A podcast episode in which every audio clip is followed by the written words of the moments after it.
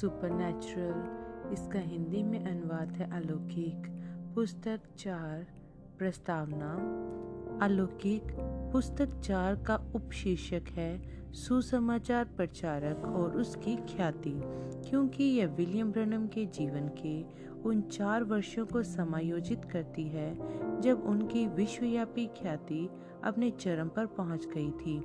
हज़ारों प्रचारकगण चाहते थे कि वह विश्वास द्वारा चंगाई वाला सभा श्रृंखलाएँ उनके इलाके में करें। जब वे बड़े शहरों में गए, सैकड़ों स्थानीय पास्टर उनके साथ विशाल अंतर डिनोमिनेशनल समूह स्वरूप जुड़ जाते थे। उन्नीस और चुरंजा के बीच उन्होंने वह सबसे विशाल मसीही सभाएँ आयोजित की, जो उस समय तक कभी भी हुई हों। डरबन दक्षिण अफ्रीका की एक सभा में पचास हज़ार लोग आए थे और बॉम्बे, भारत में तीन लाख लोग उनकी सभा में शामिल हुए थे। ध्यान देने वाली बात यह है कि भीड़ के विस्तार ने विलियम ब्रनम को प्रभावित नहीं किया।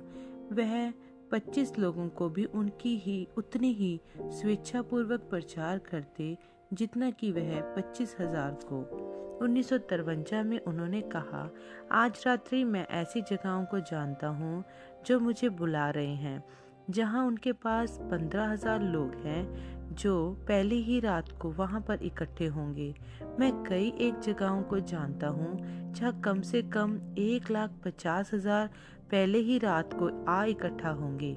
लेकिन यह भीड़ नहीं है जिनके विषय में मैं सोच रहा हूँ। सुसमाचार तो इस शहर में और उस शहर में और सारे संसार को एक गवाही के लिए प्रचार होना चाहिए, तब फिर प्रभु आ जाएँगे। धर्म विज्ञान का प्रचार नहीं होना चाहिए, लेकिन पवित्र आत्मा की सामर्थ और प्रदर्शन सभी संसार में एक गवाही स्वरूप प्रचार होना चाहिए। फिर समय आ जाएगा।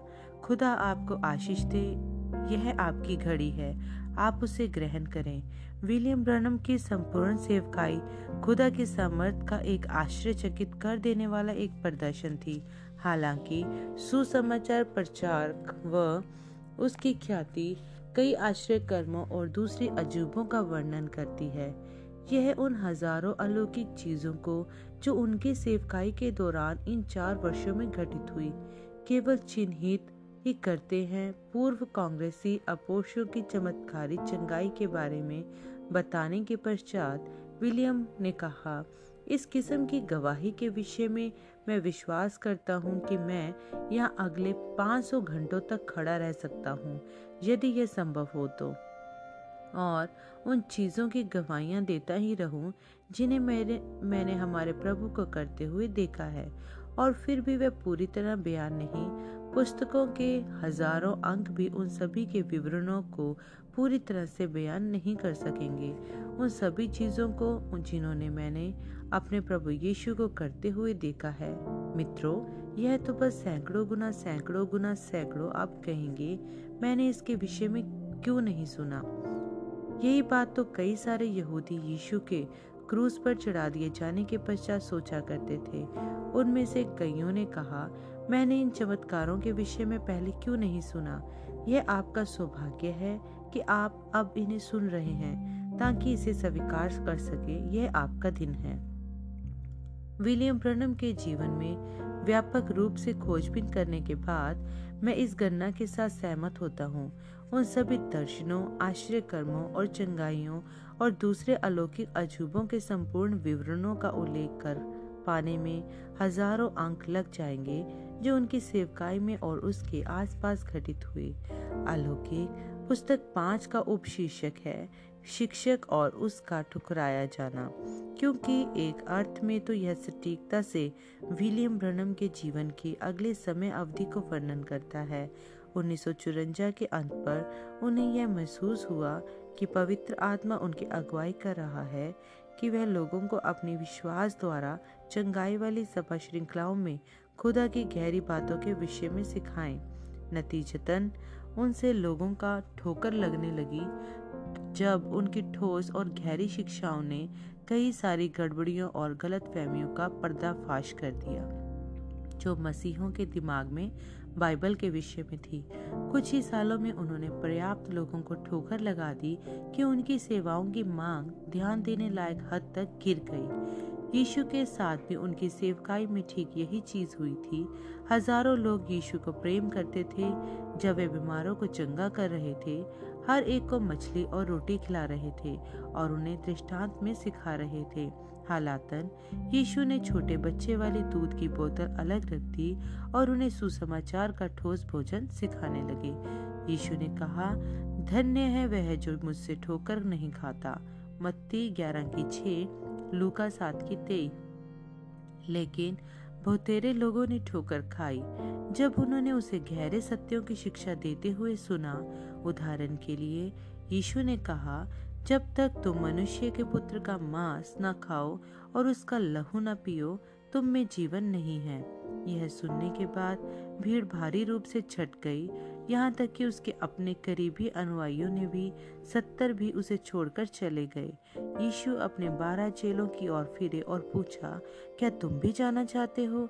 शमोन पत्रस ने उनसे उत्तर दिया, प्रभु, हम किसके पास जाए?